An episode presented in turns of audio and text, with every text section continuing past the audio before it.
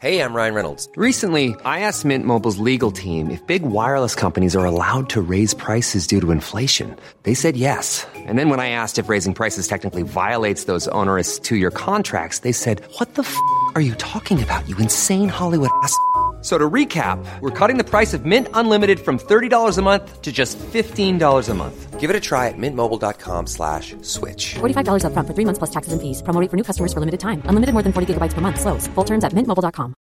Ready to pop the question? The jewelers at BlueNile.com have got sparkle down to a science with beautiful lab-grown diamonds worthy of your most brilliant moments. Their lab-grown diamonds are independently graded and guaranteed identical to natural diamonds, and they're ready to ship to your door. Go to BlueNile.com and use promo code LISTEN to get $50 off your purchase of $500 or more. That's code LISTEN at BlueNile.com for $50 off. BlueNile.com code LISTEN. Hiring for your small business? If you're not looking for professionals on LinkedIn, you're looking in the wrong place. That's like looking for your car keys in a fish tank.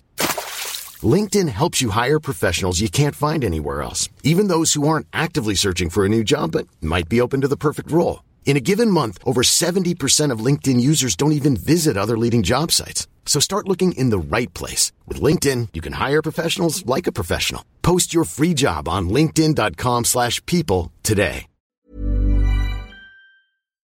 وحید اصر خودی عارفا بدان امروز که از برای تو در زیر چرخ ثانی نیست Thank you.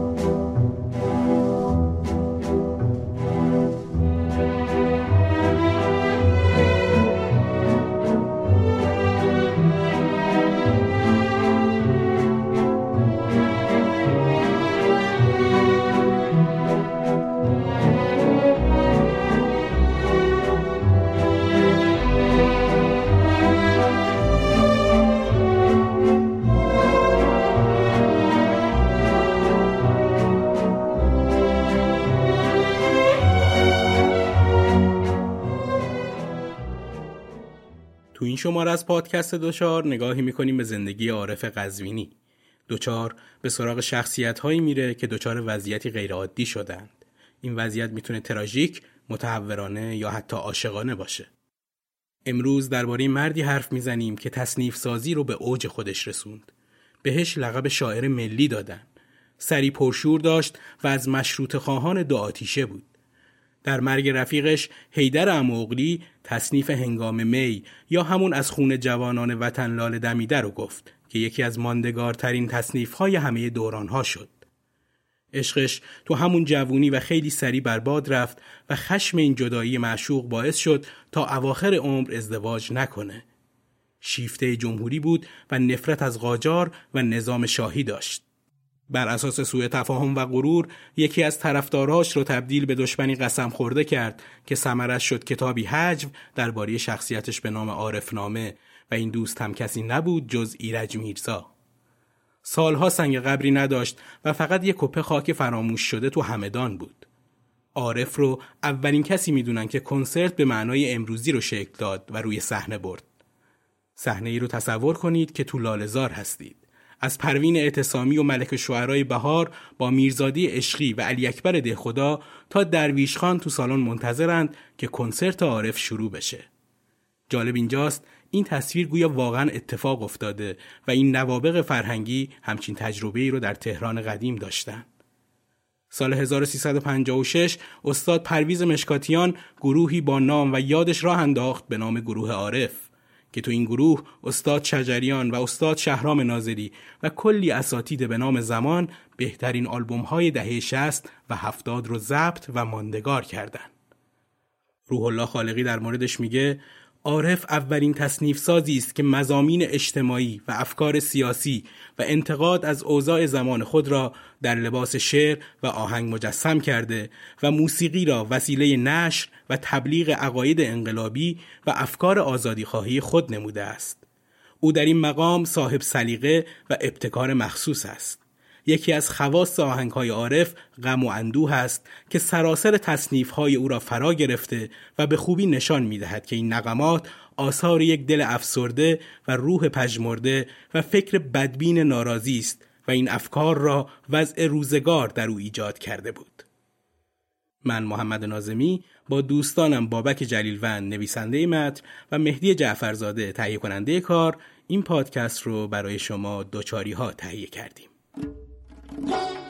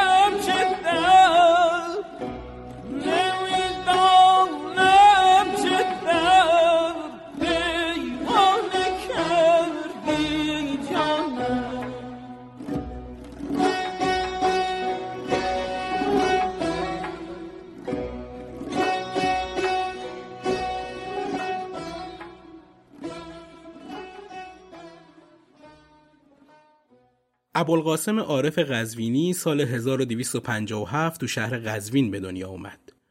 عارف پسر ملاهادی وکیل و خانم ناز بود. دوره نوزادی عارف میشه دوره پادشاهی ناصرالدین شاه که در سیومین سال سلطنتش بوده. پس به اصطلاح در دوران ناصری بود که عارف کوچک جهان رو درک و تجربه کرد. خونه پدری عارف تو کوی صوفیان از محله پنبه‌ریسه نزدیکی آرامگاه حمدالله مستوفی که تاریخدان و مورخ و شاعر بوده قرار داشت. تاریخ دقیق تولد عارف خیلی درست مشخص نیست. خودش میگه اگر نتوانستم از عهده تعیین روز و شب یا ساعت یا دقیقه ای که از عدم قدم به عرصه وجود گذاشتم به خوبی برایم تقصیری از برایم نخواهد بود تولدم در قزوین است ولی زیست و زندگانیم در شهر عشق اجداد عارف از طایفه کلبوزی های رودبار علموت قزوین بودند و میگن از زرتشتیان مهاجر مراغه به این ناحیه قزوین محسوب می شدن. پدر بزرگش کریم کلبوزی و پدرش ملاحادی وکیل بود که به کار وکالت تو عدلیه قزوین مشغول بود. عارف میگه یاد ندارم تا کنون اسم پدرم را به خیر و خوبی برده یا اینکه از برای او طلب آمرزش کرده باشم و تمام بدبختی های خود را در دوری زندگانی از او می‌دانم. عارف هیچ وقت تو زندگیش دل خوشی از این پدر نداشته و هر جا در نوشتهاش ازش یاد می‌کنه خیلی سریع از خجالتش در میاد. بین پدر و مادر عارف همیشه جنگ و دعوا و مجادله وجود داشت. خودش می نویسه نطفه من به بدبختی بسته شده است به جهت خصومتی که ما بین پدر و مادرم از اول عمر بوده است من و سایر برادرهای بدبختم همیشه مثل این بود که در میان دو ببر خشمگین زیست و زندگی می کنیم.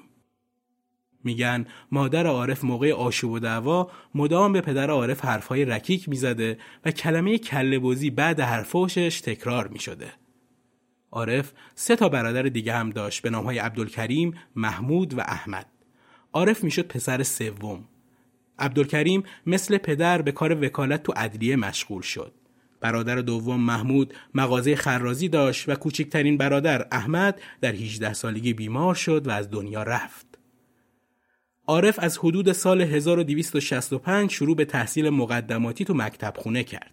خودش نوشته پدرم به اندازه دماغ من از تربیت من قفلت کرد ولی به قدر گنجایش کله خود و تربیت آن زمان کوتاهی نکرد. تو همین مکتب خونه شیفته کتاب سعدی شد و سعی به حفظ کردن گلستان و الهام گرفتن از اون برای گفتن شعر کرد.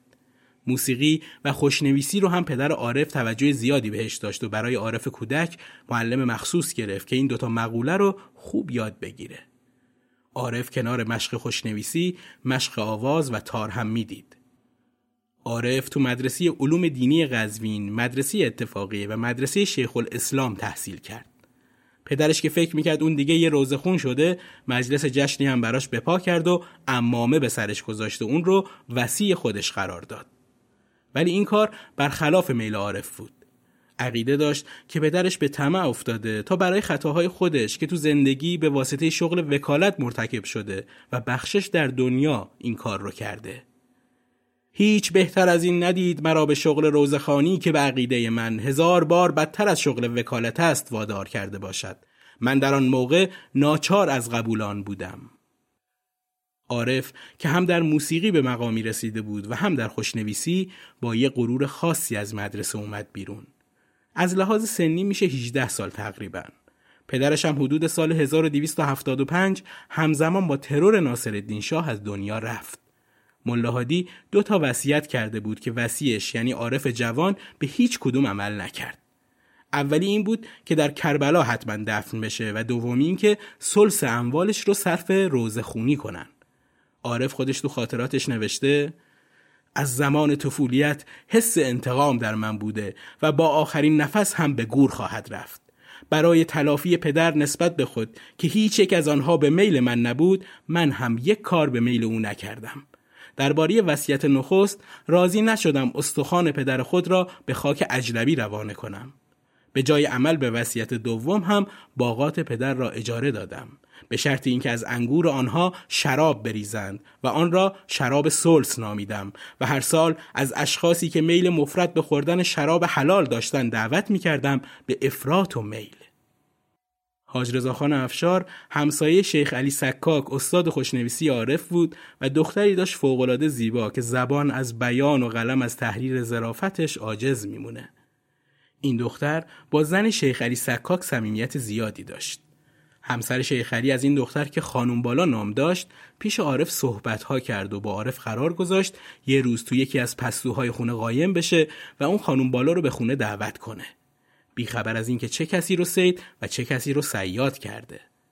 بعد از دیدار پنهانی این دوتا که یک دل نه صد دل عاشق هم شدن قرار خواستگاری گذاشته شد و از اونجایی که عارف دیگه پدر نداشت همین استاد خوشنویسی پا پیش گذاشت و از خانم بالا خواستگاری کرد. اما پدر خانم بالا خیلی گولی این حرف ها که پدر عارف کی بوده و حالا یکی از استادهای مهم خوشنویسی در خونش رو برای خواستگاری دخترش زده رو نخورد. کلی تحقیق کرد و پرسجو که این جوونک عارفنام کی هست اصلا. بعد از یه مدت هم این جواب رو به عارف داد. من تابوت دختر خود را به دوش چنین جوان ولگرد لوتی نخواهم گذاشت. این همون دوره که خود عارف هم گفته که از سر بیکاری الوات و عرقخور و بیار شده بودم اصرار و استخاره و شفاعت در و همسایه هم برای عارف بی نتیجه موند عارف خانم بالا رو پنهونی تو خونه یکی از دوستاش به عقد خودش در آورد. این موضوع که فاش شد خانم بالا تو خونه پدریش تو اتاقی زندانی شد. با فشار برادرها و اینکه مادر خانم بالا از خانواده سید جوادیا بودن و نفوذ زیادی همه جا داشتن چنان عرصه رو بر عارف تنگ کردن که مجبور شد گاری اجاره و از قزوین فرار کنه و به رشت بره. عارف که تو رشت تو خونه مشیر و تجار قزوینی خونه کرده بود در فراغ یار شعر می‌گفت و به قزوین میفرستاد از غم هجر تو روزگار ندارم غیر وسال تو انتظار ندارم. از غم هجر رخت به باغ تصور چون دل خود لاله داغدار ندارم. تو مدت اقامت در رشت گاهی عارف بیرون از خونه می‌رفت و اینور اونور سرک می‌کشید که از غذا روزی چشم خانم بالا رو دور می‌بینه و شیفته یه خانم ارمنی میشه و براش این شعر رو میگه. دیدم سنمی سرو قد و رو چماهی. الهی تو گواهی خدایا تو پناهی. صد بار گداییش به از منصب شاهی. الهی تو گواهی خدایا تو پناهی.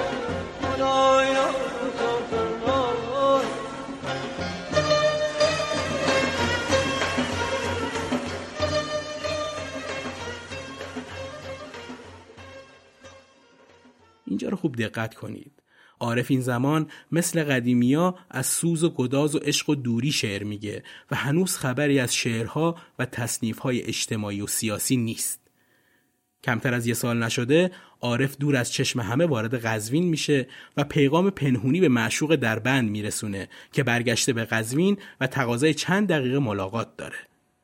بعد از دیدار فهمید پدر خانم بالا هیچ تغییری در خشم و غضبش نکرده و نظرش هم نسبت به عارف اصلا عوض نشده. نشون به اون نشون که بعد از اینکه فهمید عارف برای ملاقات دخترش به قزوین اومده خانم بالا رو به چند فرسخی شهر قزوین فرستاد که از قزوین و فضایی که عارف توش هست دور بمونه این ماجرا دوباره عارف رو از معشوق دور کرد و باعث شد برای اولین بار تصمیم بگیره به تهران بره عارف پاش به تهران باز شد و خودش میگه که تا آن وقت تهران را ندیده بودم که ای کاش هیچ وقت نمی‌دیدم از آن به بعد در واقع تهرانی شدم. عارف به خاطر شخصیت هنری و صدای ملیحی که داشت هر جا که می‌رفت زود شهره عام و خاص می‌شد. تو شبی از همین شب نشینی های تهران عارف زیر آواز می‌زنه و مجلس رو سکوتی برمیداره. همه تحت تاثیر صدا و نمایش هنر عارف بودن. بعد از تموم شدن آوازخونی عارف همه مبهود مونده بودن که چی بگم به این چهره تازه رسیده به تهران. اولین کسی که به حرف اومد از شانس عارف موثق الدوله بود. گفت که این شیخ باید با من باشه. این موثق الدوله یکی از شاهزاده های بد اخلاق قاجار بود که هم بی معلومات بود هم آمی هم متکبر و هم مستبد. همین که گفت فلانی باید با من باشه یعنی خلاف میل ایشون رفتار کردن غیر ممکن بود. این میرزا موثق و دوله مغرور از نوادگان حسن علی میرزا شجاع السلطنه فرزند فتحعلی شاه بود عارف حدود یه سال در دستگاه و درب خونی این شاهزاده سر برد و طعم استبداد قاجاری رو خیلی خوب چشید. تو یادداشتاش با آزرده حالی نوشته این موثق و دوله هر وقت بسات تفریح پیدا می کرد می گفت شیخ بخوان. بنده هم اطاعت کرده و می خواندم. هر موقع به من می گفت شیخ حال بدی پیدا می کردم و در مدت این یک سال و چیزی کمتر حقیقتا لذت استبداد را بردم. عارف دیگه یواش یواش هم تو تهران و محافل شهرتی به هم زده بود و هم دیگه داشت از دستگاه این شاهزاده مستبد خودش رو خارج می‌کرد. اما راه به جایی نمی‌بره چون اینطوری نیست که سرت رو بندازی پایین و دیگه نخوای از فردا بیای. به غرور قجر بر می‌خورد و مکافات ها همراه داشت. شهرت و آوازی هنر عارف به گوش میرزا علی اصغر امین و سلطان عطابک هم رسید و اون رو به پارک عطابک دعوت کرد. اونا خواستن که عارف خودش رو برسونه برای شرفیابی. این پارک عطابک رو دوستان فکر می‌کنم باهاش آشنا باشن. حداقل اون عزیزانی که پادکست ستارخان رو گوش دادن جریان این پارک عطابک رو خوب می‌دونن. کسایی که گوش ندادن بعد این پادکست وقت خوبیه برای گوش دادن به گوشه هایی از انقلاب مشروطه و ماجراهای پارک عطابک. عارف به پارک میره و آوازی می‌خونه و مقبول جناب عطابک هم قرار می‌گیره.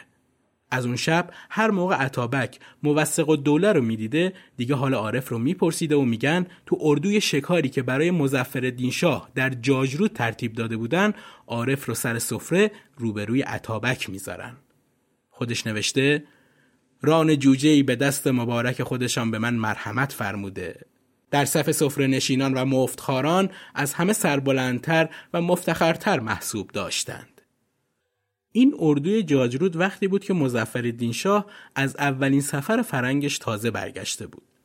عطابک و موثق و دوله عارف رو به پیش شاه بردن تا چند تا لوله فونوگراف و دستگاه های موسیقی که از فرنگ برای خودش سوقات آورده بود رو ببینه و تست کنه و نظری هم دربارشون بده.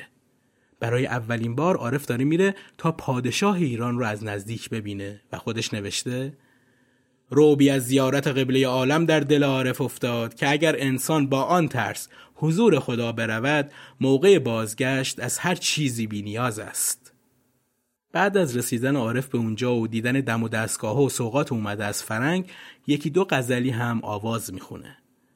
عارف احساس می‌کنه خیلی هم شاه ایران از صداش بدش نیومده که پادشاه امر می‌کنه 500 تومان با عارف بدن. بعد به موثق دوله دستور میده که امامه این شیخ رو بردارید و از فردا اسمش رو در ردیف فراش خلوت ها بنویسید. شنیدن این حرف برای عارف اینقدر اثر بدی گذاشت که انگار بهش یهو سائقه خورده باشه. با رنگ و روی رفته سریع سوار اسبش شد و از جاجرود به سمت تهران حرکت کرد. خودش رو به منزل میرزا شفی صدرالممالک رسوند. همون کسی که تو مهمونیش باعث شده بود عارف بیفته تو این بازی شاهزاده های قاجار و تبدیل به هنرمندی درباری و محفلی بشه. چیزی که عارف همیشه ازش بیزار بود. عارف تا رسید سر گلایه رو باز کرد که خودش شرح این ماجرا رو اینطور نوشته. گفتم این بلایی است که از طرف تو بر سر من میآید. او هم با تعجب و حیرت جواب می دهد مگر تو نمی‌خواهی نوکر شاه باشی این اقبالی است که به تو رو کرده اشخاص خیلی مهم آرزوی چنین کاری را می کنند و روزگار با ایشان مساعدت نمی کند. بدبختی دامنگیر تو شده است که از این پیش آمد شکایت پیش من آورده ای؟ ممکن است چهار سباه دیگر به عنوان مأموریت به شهری رفته یا والی یک ایالت بشوی. عارف همه این حرفها رو میشنید و تون تون به سیگارش پک می‌زد. اما خواسته عارف فقط یه چیز بود. آزادی. عارف نمی‌خواست در خدمت انسان دیگه ای باشه. اونم به بهای از دست دادن لحظه لحظه زندگیش. حتی اگر فراش خلوتی مزفر شاه بشه یعنی نزدیکترین خدمتکار خلوت خونی پادشاه مملکت پس به صدرالممالک جواب داد این حرفها زیادی است موعظه و نصیحت را بگذارید به جهت آنهایی که آرزوی این پیش آمد خوش را دارند بعد هم تهدید به خودکشی کرد صدرالممالک هم به دروغ به موثق الدوله که یه جورایی شده بود صاحب امتیاز جان و مال و هنر عارف میگه عارف می‌گوید نوکری حضرت اقدس هزار بار افتخارش برای من بیشتر است از نوکری شاه. تو انتقال همین خبرهای دروغ و دونگ دوستان عارف به خاطر فشارهای عصبی زمینگیر و مریض شد. تو خونی دوستش نایب و صدر خونه نشین و درازکش شد. شاهزاده موثق الدوله که به بیماری عارف شک داشت نوکرایی رو فرستاد برای تحقیق که نکنه کاسه زیر نیم کاسه این آواز خون باشه. بعد که فهمید نه تمارزی در کار نیست دیگه سراغی ازش نگرفت. بعد یه مدتی هم معمور فرستاد که خیلی دیر کرده برای مراجعه و از این توبیخ های ارباب و رعیت ها که دوستان عارف تونستن رگ خواب این شازده مستبد رو تو دستشون بگیرن و رازیش کنن که اون رو برای یه مدتی بیخیال بشه. بهش اجازه بدن که بره به شهر قزوین و به باغها و برادرهاش یه سری بزنه. عارف داشت دوباره طعم آزادی رو میچشید اما همش تو راه تهران قزوین فکر می‌کرد که این چه بدبختی بود که اومده سراغش و آخر این ولگردی و گردش در بین این شاهزادگان و مستبدان چی میشه؟ بعد رسیدن عارف قزوین ذهنش مدام مشوشتر می‌شد و نمی‌دونست دیدارش با معشوقش چی میشه. کریش سفیدها و استادان قدیم عارف ازش خواستن این قائله خانم بالا رو تموم کنه. بهش گفتن این که نشد زندگی که یه زن عقلی داشته باشی اما اجازه زندگی رو باهاش نداشته باشی و همش تو کشمکش خانواده دختر و تهدیدات افراد دیگه باشی. بالاخره عارف رضایت داد خانم بالا رو طلاق بده. خودش تو خاطراتش نوشته من در مقام عشق و گرفتاری آن جایی که به شرافت و حیثیت من برمیخورد عشق فراموشم می شود. ابتدای سال 1282 مزفر شاه برای دومین بار به سفر فرنگ رفت و عواست اردیبهشت ماه به باغ نظام السلطان در گلندوک که از ییلاقات تهران بود دعوت شد. تو همین باغ عارف با اشخاص مهم اجتماعی و سیاسی آشنا شد. اما مهمتر از آشنایی های سیاسی این بار هم عاشق شد. عاشقی دختری اصالتا قزوینی که توسط زنی مطربه به تهران آورده شده بود و ازش مراقبت می‌کرد. تو گروه موسیقی اون شب این دختر که ما اسمی ازش پیدا نکردیم هم بود. در توصیف این خانوم زیبایی و حسن جمال زیادی گفتن. عارف تو این باغ با ساز درویش خان در دستگاه شور و نوا بعدتر هم مرکب خانی غوغایی به پا کرد و شبی موسیقیایی و بزم عشقی شد برای عارف و دلباخته دختر قزوینی. اما عشق خیلی به عارف قزوینی نمیافتاد. تابستون همون سال مرض وبا در تهران شیوع پیدا کرده بود و جان مردم رو کرور کرور می گرفت. دختر قصه باغ مزفری ما برای حفظ جونش از تهران به قزوین و موتنش برگشت. عارف هم به واسطه مهری که به دختر داشت و پیدا کرده بود راهی قزوین شد و هر روز به ملاقات این دختر می‌رفت. از غذا همسر سیغه‌ای خواهر این دختر به نام حاج میرزا مسعود فراش باشی از این ماجرا باخبر میشه و مشاجره سختی با همسر و خواهر می‌کنه که وقتی نتیجه دلخواهش در بحث رو نمی‌بینه هر دو خواهر رو می‌کشه و نش هر دوتا رو تو گونی میپیچه و شبانه تو چاه گنداب حمامی که تو نزدیکی محل سکونت خودش بوده میندازه. بعد از کشف این ماجرا و هویدا شدن این جنایت این مرد قاتل با دادن رشوه به کنسول روس تابعیت اونجا رو می‌گیره و از غزوین به روسیه فرار می‌کنه. عارف تهران بود که خبر کشته شدن دختر رو بهش دادن.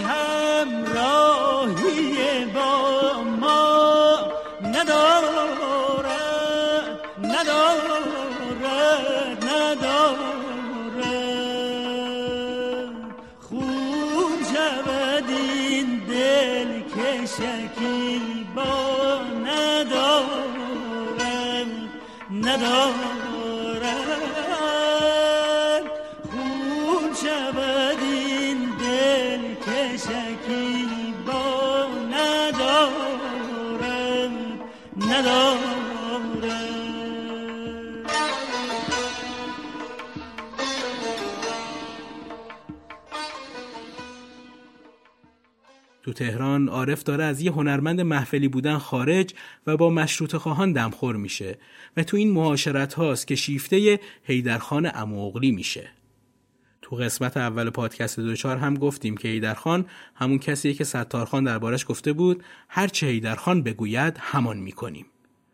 عارف اون موقع تو خونه دوستی در میدان قزوین تهران ساکن شده بود و بیشتر روابطش دیگه مبنای سیاسی پیدا کرده بود. دیگه چیزی غیر از مشروط طلبی نمی‌خواست بشنوه. با شروع مشروطه از که عارف دوباره متولد میشه و شعرهاش و کارهاش رنگ و بوی انتقادی می‌گیره. حالا تو این میونه این عاشق پیشگی عارف از کجا میومد که هیچ وقت به سرانجام خوش نمی‌رسید. حتما خود عاشق پیشه ها فقط جوابش رو می‌دونن. عارف تو این فاصله دلباخته چهار تا از دخترای ناصر شاه شده بود. ایران الملوک افتخار و سلطنه، اختر و دوله، تاج و سلطنه و فاطمه قدرت و سلطنه. به قول محمد علی سپانلوی شاعر، عارف روزش به انقلاب میگذشت و شبش به اشرت جویی. عارف برای این دخترها شعر هم گفته. مثلا برای تاج و سلطنه اینطور سروده. شکنج طره زلفت شکن شکن شده است. دلم شکنجه در آن زلف پرشکن شده است. غزلی هم برای اختر و دوله گفته. گر مراد دل خود حاصل از اختر نکنم آسمان ناکسم از چرخ تو چنبر نکنم. تو همین شب و روزهای متفاوت عارف بود که محمد علی شاه مجلس رو به توپ بست. البته که عارف خرق عادت نکرد و تو همین حین همگو یا دلباخته زهرا خانومی شده بود و البته این بار شروع به زوغازمایی در استفاده از واژه سیاسی در شعر تغزلی می‌کنه. تو این غزل زهرا خانوم میگه رها نکرد دل از زلف خود به استبداد گرفت و گفت تو مشروطه ای تناب انداخت عارف سال 1288 با عضویت در حزب دموکرات به صورت رسمی وارد مناسبات سیاسی شد. در کنار این حزب احزاب دیگه هم بودن که خیلی طولانی میشه گفت ازشون. اما رقیب اصلی حزب دموکرات حزب اعتدالیون بود. دموکرات ها روابط خوبی با انگلیسی ها داشتن و اعتدالیون با روس ها خیلی خوب بودن. اعتدالیون دموکرات ها رو بیدین و تندرو می‌دونستند و هیچ ارزشی هم برای هم قائل نبودند. عارف که در زمینه شعر و شاعری بیشتر به عنوان غزلسرا شناخته می‌شد و خودش هم در کنسرتهاش اجرا می کرد با شروع مشروطه و فتح تهران به دست مشروطه خواهان مدام در این تلاش بود که زبانش رو به مردم نزدیک و از واجه های آمیانه در ابیاتش استفاده کنه که جالبه یه عده این بازی فرمی عارف رو اشتباه دستوری می‌دونستن نه یه تجربه جدید در زبان غزل و تصنیف. مخلص کلام میشه اینجور گفت که کلام رو فدای عمل کردن شعر رو در پیشگاه مردم قربانی و با شعر زندگی کردن. شعر در اونها درونی شد.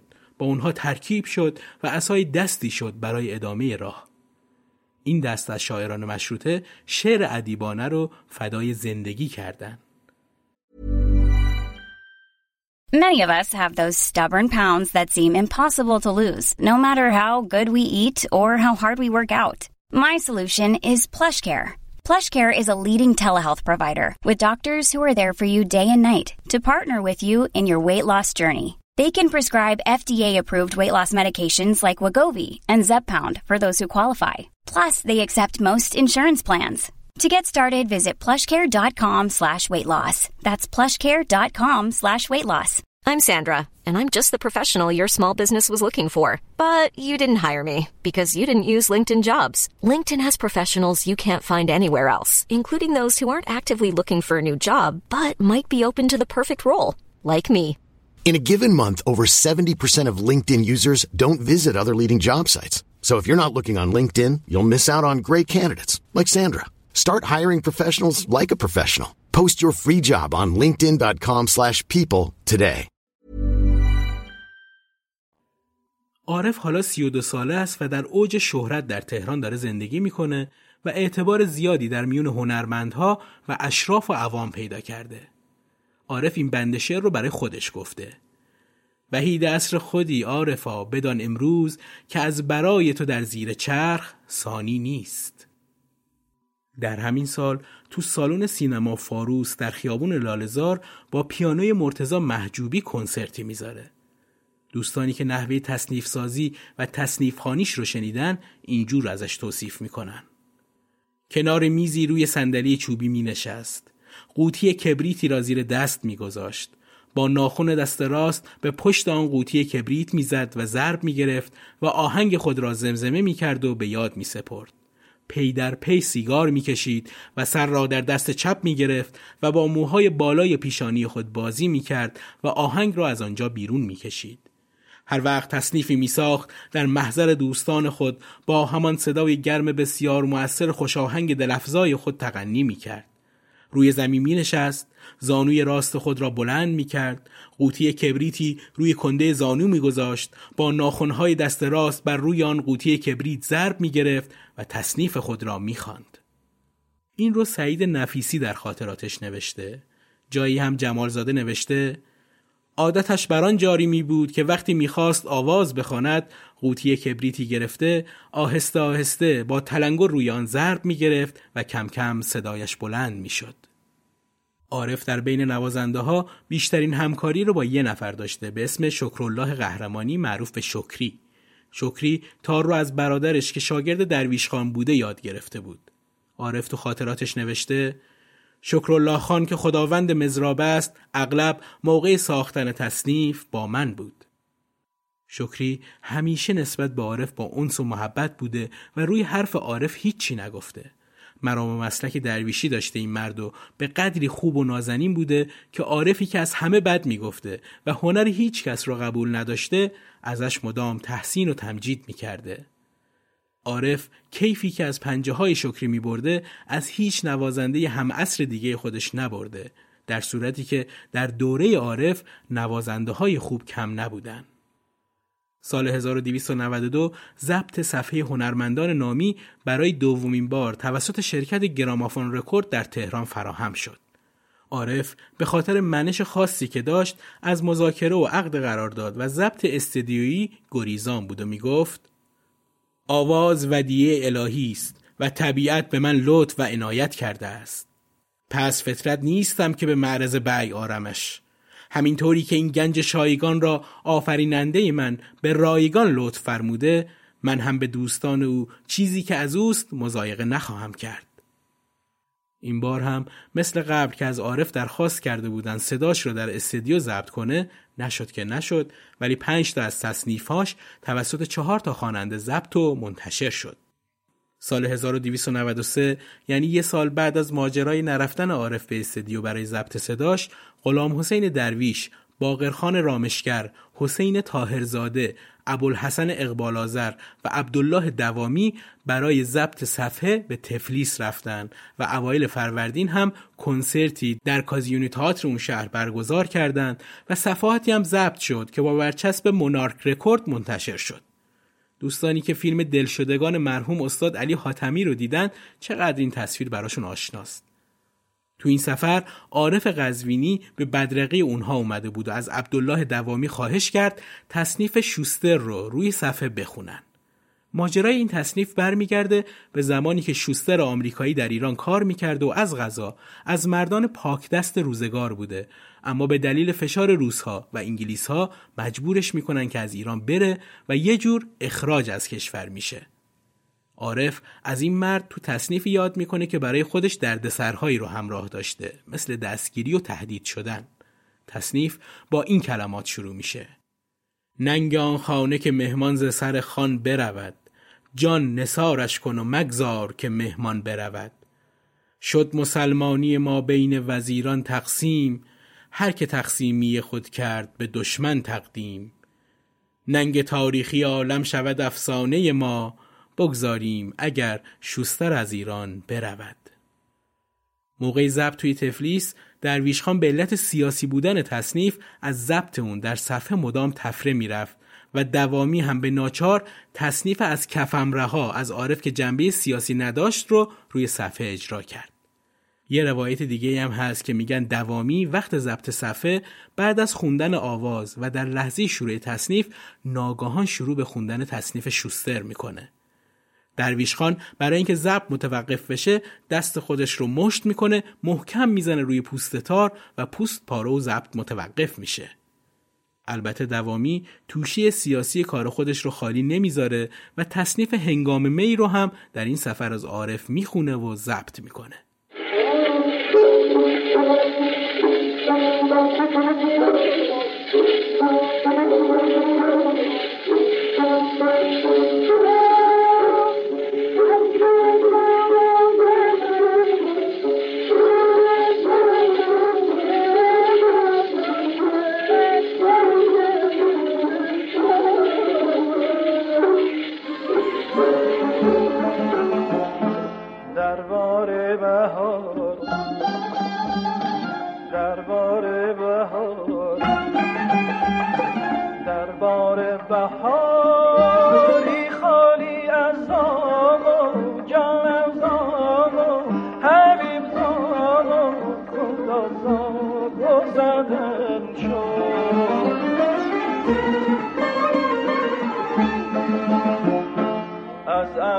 کرم خطه رنگشت خودتن شد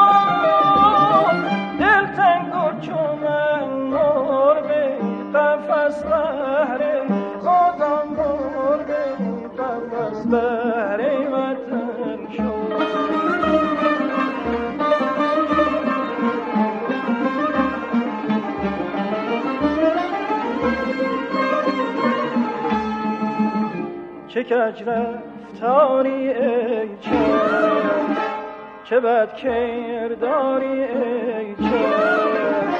سر کین داری ای چه؟ ندین داری نه آین داری نه آین داری ای چه؟ ندین داری نه آین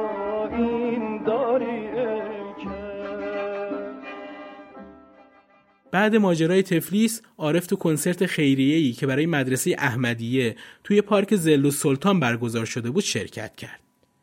این به قول فرنگی ها گاردن پارتی حدود ده روز طول کشید. لازمه بگم که اون موقع گاردن پارتی ها خیلی مرسوم بود. جشنی بود که به مدت چند روز توی فضای مفرح گرفته می‌شد و توش کنسرت و سخنرانی و از این قبیل کارها انجام می‌دادند و فواید و فروش بلیت رو به خیریه ها یا کسی که گاردن پارتی رو برگزار کرده بود می‌دادند. کنسرت عارف هم زیر چادر بزرگی برگزار می‌شد که گوشه پارک قرار داده بودند. عارف دو تا تصنیف سیاسی تو گاردن پارتی می‌خونه با این مضمون پنجه توانا گر مدد کند روزی بشکنم من از بازو پنجه ستبداد و این تصنیف تو صحت عمل از دزد و راهزن مطلب از آن که مملکت امروز دزد بازار است. بگو به عقل من پا بر آستانه عشق که عشق در صف دیوانگان سپهدار است. محمد ولی خان تونکابونی مشهور به سپهدار اعظم از فاتحان تهران بعد مشروطه و از حزب اعتدالیون و متمایل به روسها چون تو مشروطه از دموکرات ها رو برگردونده بود بهش می‌گفتن دیوونه سپهدار که خونش نزدیک این گاردن پارتی بود و صدای عارف رو می‌تونست از خونه بشنوه خشمگین شد و به گماشتهاش دستور داد که عارف رو بعد از نمایش کتک بزنن. عارف بعد از تموم شدن گاردن پارتی تو راه برگشت به خونه بوده که نزدیک خیابون ناصر خسرو نزدیکی شمس الاماره میریزن سرش و به قصد کشت اون رو کتک می‌زنن که نزدیک به دو ماه عارف بستری میشه. پلیس وقتی می‌رسه که کار از کار گذشته. اما آدم های سپهدار رو دستگیر می‌کنن و کاشف و عمل میاد چرا آدم های سپهدار این کار رو کردن؟ کلی نامه نگاری میشه و کار به روزنامه ها می‌کشه.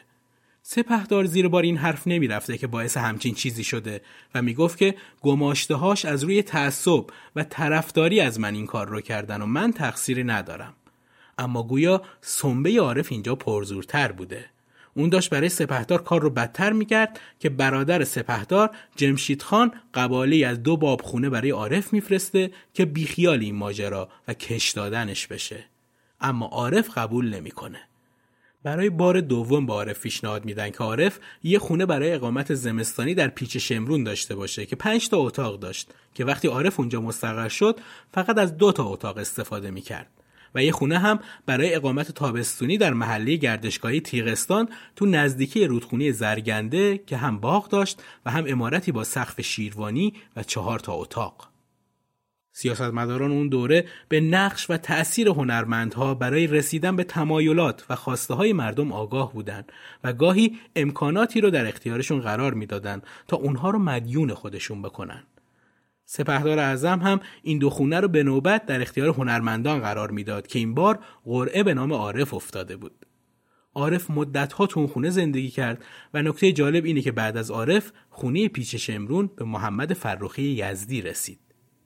سال 1300 دمدمای رفتن حکومت قاجار و روی کار اومدن رضاخان شده. عارف تو این مدت سفرهای زیادی کرده. مدتی تو عراق، مدتی تو ترکیه و مدتی هم در کرمانشاه بوده. تهران و ایران از هر گوشش داستانی در جریانه. قیام کلونل پسیان در خراسان، قیام میرزا کوچکخان در شمال و ماجراهای شیخ ازعل در جنوب و بیکفایتی احمد شاه قاجار و خیلی مسائل دیگه. تو همین گیرودار کارف کنسرتی در مشهد می‌ذاره و خیلی دلش به کلونل پسیان گرمه که آینده ایران در دستهای این مرد جنگ و هنر قرار بگیره. با غرور برافراشته شروع به خوندن آواز در مشهد می‌کنه که از غذا ایرج میرزا هم در همینجا حضور داشته و مدام منتظر بوده که عارف بیاد پیشش و با هم احوال پرسی کنن. اما عارف که دیگه کار قاجار رو تموم شده می‌دونست و همه چی رو در کلونل پسیان می‌دید این کار رو نکرد که نکرد. وقتی ایرج میرزا تو باقی که عارف بود رفت و سعی کرد باش دست بده عارف دستش رو کشید و با صدای بلند گفت من با آدم بیشرف دست نمی‌دهم. و همون شب هم تو کنسرت آوازی خوند با این مضمون. چو جغد بر سر ویرانه های شاه عباس نشست عارف و لعنت به گور خاقان کرد. که پایان این بند اشاره به جد ایرج میرزا یعنی فتلی شاه خاقان داره. اون شب کل شاهزادهای قاجار اون باغ رو به نشانی عصبانیت ترک کردند و ایرج میرزا بعدها گفت پدر آدم اگر منتصب به هر زبالدانی باشد باز آدمی زورش میآید که دشنام به پدرش را تحمل بکند. مطمئن باشید نهزت خراسان بی سرانجام خواهد ماند. آدمی بدقدمتر و شومتر از عارف مادر گیتی نزاده است. او در هر محفلی و دسته که پا نهاد آن دسته و محفل آخرش دود شد و به آسمان رفت ایرج از همون شب شروع به نوشتن عارفنامه کرد که بیشتر از 500 بیت داشت حتی بعد از مرگ فجیع کلونل پسیان ایرج به کار نوشتن این دفتر ادامه داد و هر روز قسمتی از اون رو می سرود. عارف بعدها که با کتاب برخورد کرد گفت این شعرهای ننگین لطمه بزرگی به اون زده و این کتاب پیرش کرده و زخمی. هیچ کتابی بعد از مشروطه به اندازه این کتاب مشهور نشده بود.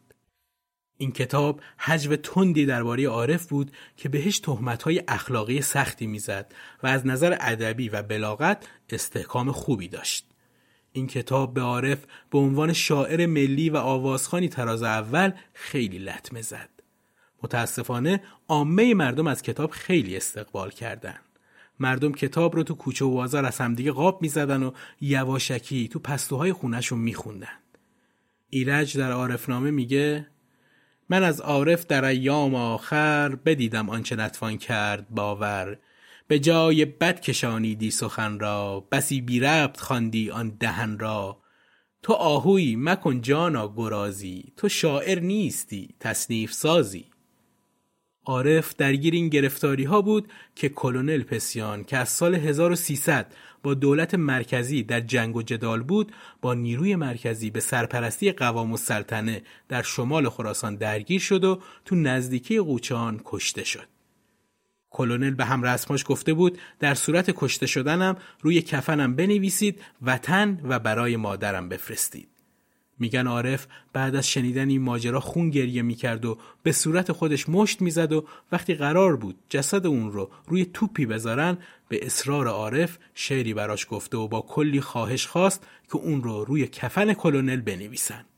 روی پارچه سفید با خط درشت نوشته شد این سر که نشان سرپرستی است امروز رهاز قید هستی است با دیده عبرتش ببینید این عاقبت وطن پرستی است. عارف مرگ کلونل رو بدترین اتفاق زندگیش می‌دونست. بعد از این ماجرا که گذشت هوادارهای عارف ازش خواستن که به یاد کلونل کنسرتی برگزار کنه که عارف به خاطر این رفیق شهید خواستشون رو اجرا کرد و به یاد کلونل تصنیف معروف زیر رو خوند. گریه کن که گر سیل خونگری سمر ندارد ناله ای که ناید ز نای دل اثر ندارد. شاه دزد و شیخ دزد و میر و شهنه و اساس دزد دادخواه و آنکه او رسد به داد و دادرس دوست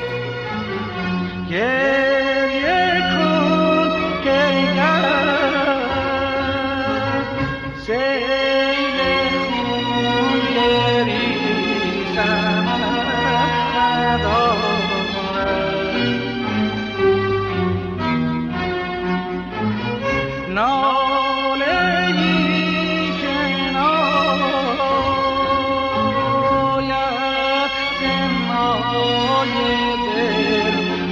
sorry.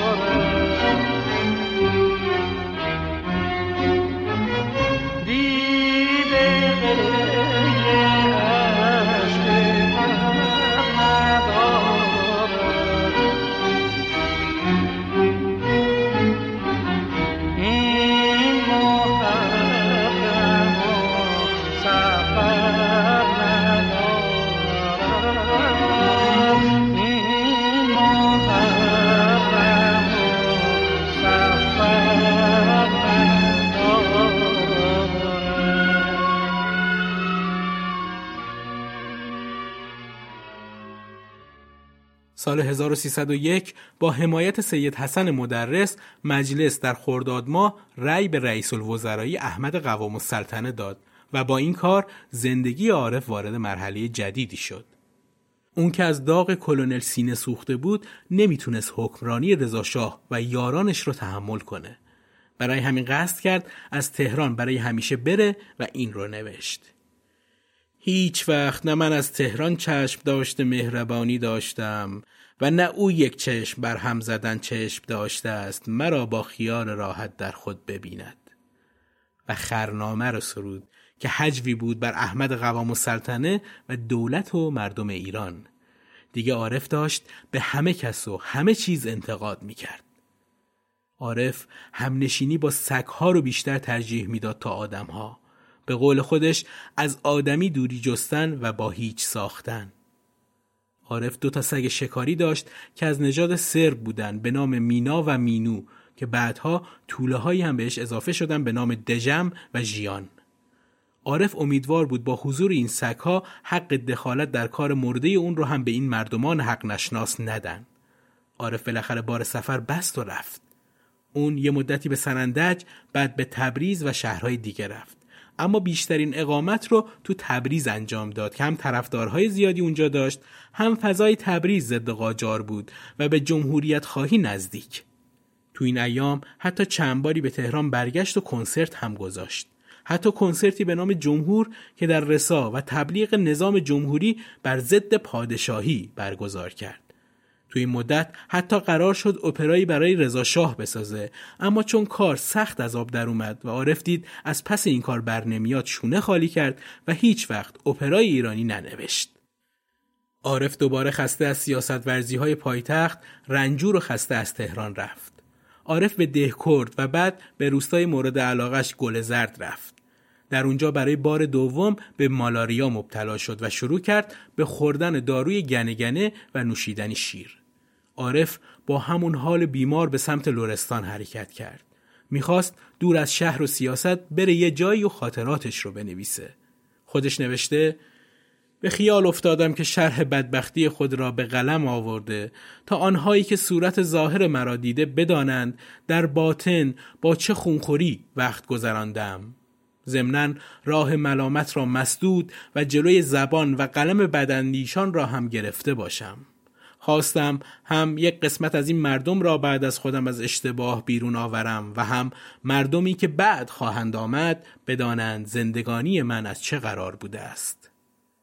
عارف که به پیشینه لورستان علاقه من بود از 19 تا سیوم مهر به خرم آباد و دیدار قلعه فلک الافلاک رفت.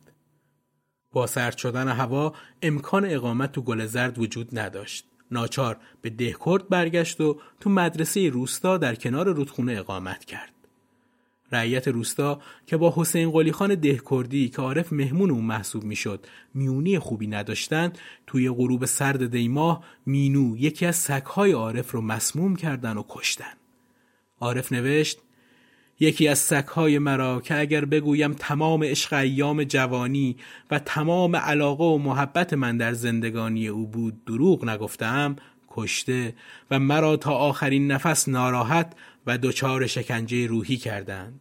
بی اختیار چنان نعره می زدم که هر که در آن ده ویران شده در اطراف من بود آسوده نبود. از آن به بعد هم اشک چشم من خشک نشد. فشار چرخ نیاورد خم به ابروی من ولیک شد کمرم خم ز مرگ مینوی من. عارف برخلاف عامه مردم که حیوان مرده رو توی رودخونه مینداختن سگش رو دفن کرد. این کار بهونه‌ای به دست دشمنان حسین قلی داد که مهمون خان با این کارش به روستا و امامزاده ده توهین کرده. به این بهونه شورش شد و ده تا یازده روز حکم بستن بازار بروجرد رو دادن و حتی برای این ماجرای پیش اومده به تهران تلگراف زدن. با حرکت جمعیت به سمت جایی که عارف ساکن بود و قصدی هم جز کشتنش نداشتن عارف فرار کرد و رفت به سربنده نزدیکی عراق و زمستون رو اونجا گذروند. سال 1306 و 1307 عارف بیماری قلبی شدت گرفت. از دوستانش خواست اون رو از لورستان به همدان پیش دوست صمیمیش بدی الحکما ببرن.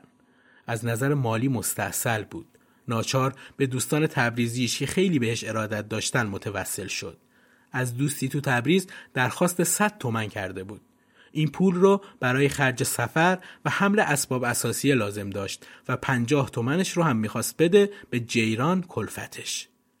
عارف در آستانی پنجاه سالگی بی خانمان شده بود. دیگه ذوق و شوقی هم برای تصنیف سازی نداشت.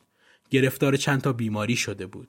صدایی هم دیگه برای کنسرت نداشت و بازنده بازی های سیاسی کشورش هم شده بود. اون خودش رو ورشکسته اما بی تقصیر می‌دونست.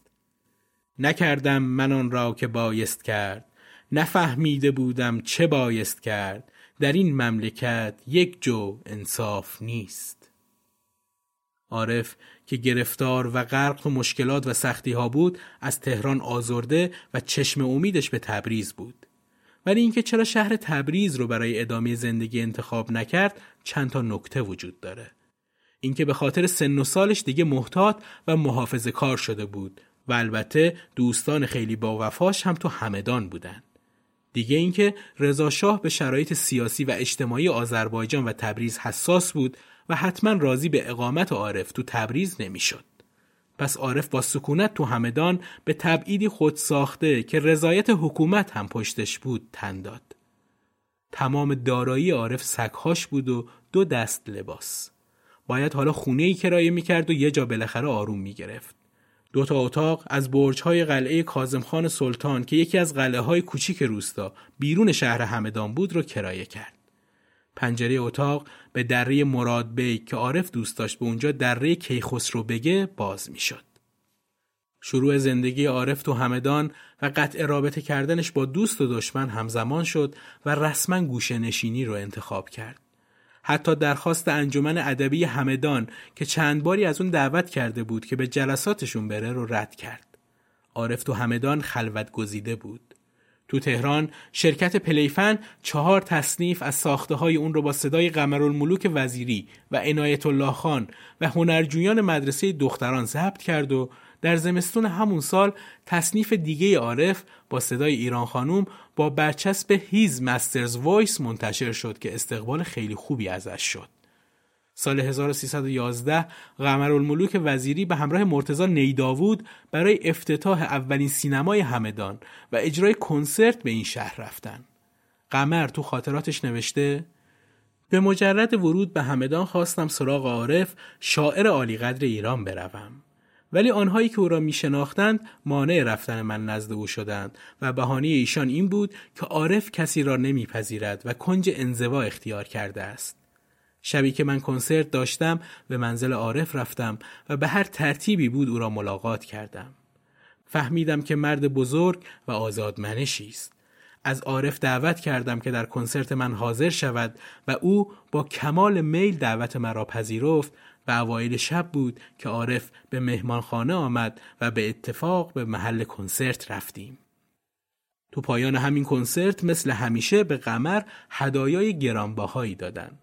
از جمله این هدایا یک گلدون نقره بزرگ بود که میگن قد خود قمر بود. قمر که همیشه سلوک عجیبی تو مهمون نوازی داشت گلدون رو به عارف قزوینی هدیه کرد که باعث اعتراض و گلایه هدیه دهنده گلدان نقره شد. خود قمر نوشته مجبور شدم که در شب دوم نمایش توضیح دهم که تقدیم گلدان اهدایی به عارف صرفا از لحاظ ارادتی بوده که به او داشتم و گلدان اهدایی هم چون از سایر گلدانها بزرگتر و زیباتر بود انتخاب شده بود.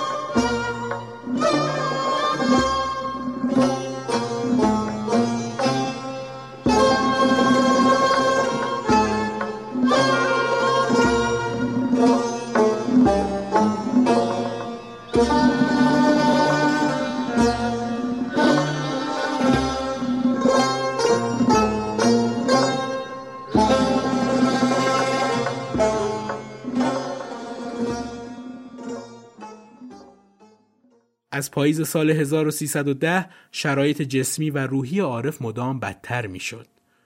همون موقع تو نامه می نویسه به نهایت از پادر آمده و بستری افتادم.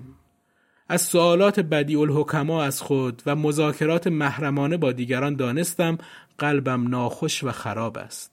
آری قلب که یک عمر در آن خون ریخته و همیشه در فشار باشد چقدر کار خواهد کرد مقصود با این مالی های خیال و پریشانی دماغ دانستن اینکه قلب خراب است از برای انسان کافی است.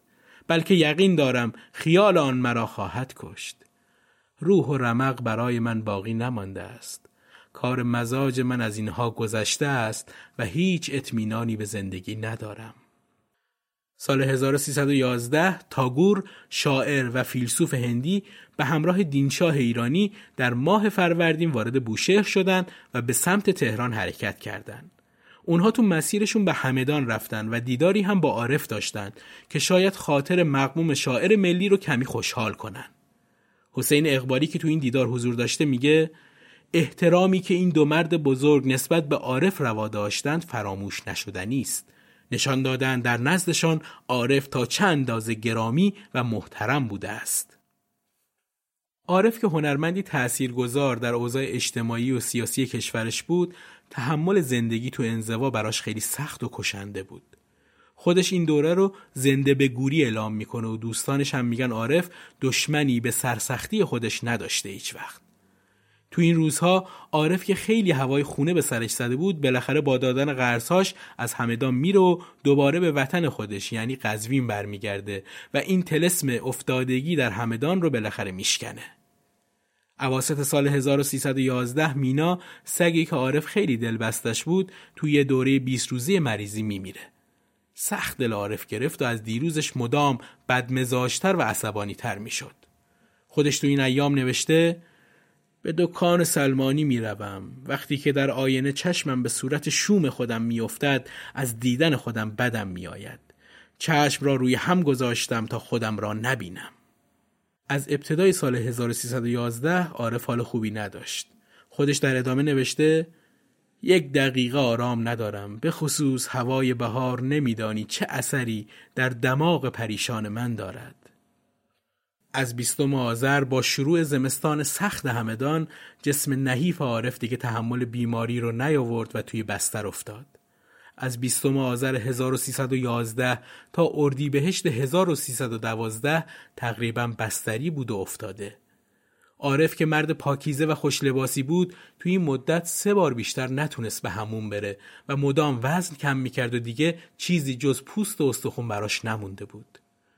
محمد علی جمالزاده تو خاطراتش از این روزها میگه در اواخر سال 1311 آخرین بار عارف را در همدان در منزل مرحوم بدی الحکما دیدم.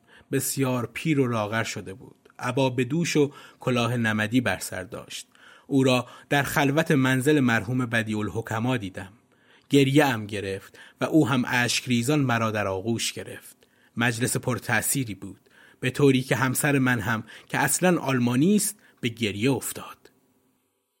سال 1312 عارف 55 ساله به واپسین سال زندگیش رسید. عمری که به سر اومد و هرچه داشت رو در راه وطن داد.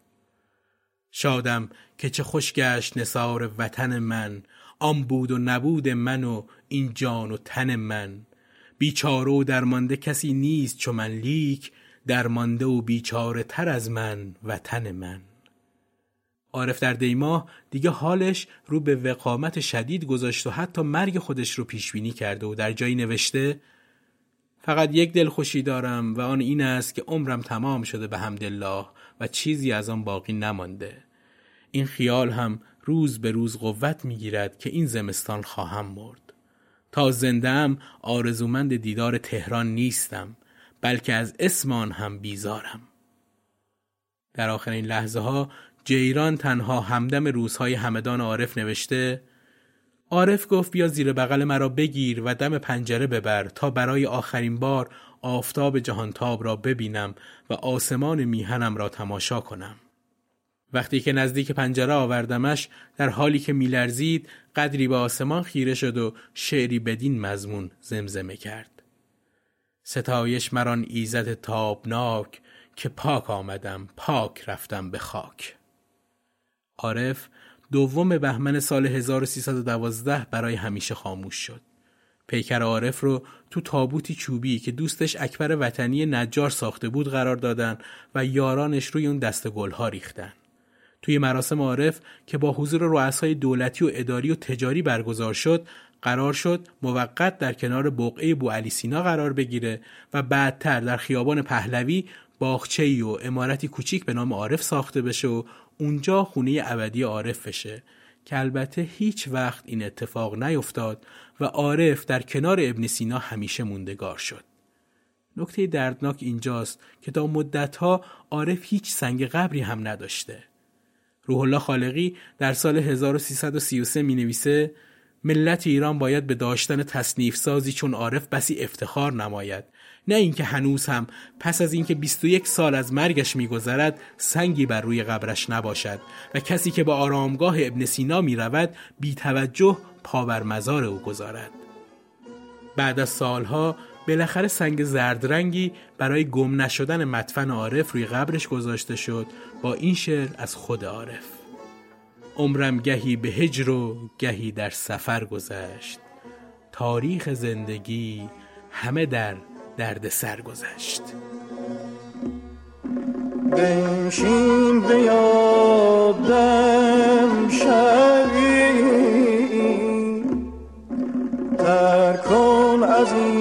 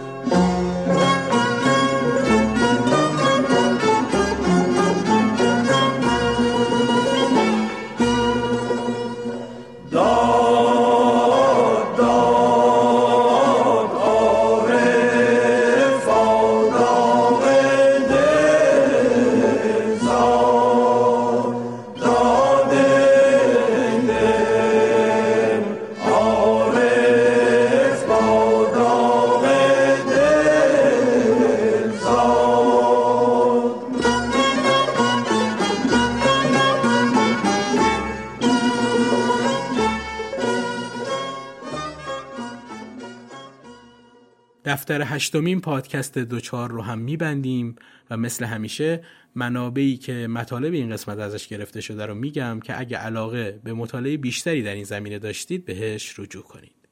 خاطرات عارف قزوینی از نشر سخن، مجموعی اشعار عارف از نشر نگاه، اخبار عارف قزوینی در مطبوعات از نشر علم، زندگی و شعر عارف قزوینی از نشر سالس و کتاب سراینده رهایی از نشر نگاه. پادکست دوچار رو به دوستانتون معرفی کنید تا در راه شناخت مشاهیر ایران پر جمعیت بشیم. بهترین ها رو براتون آرزو دارم و بدرود.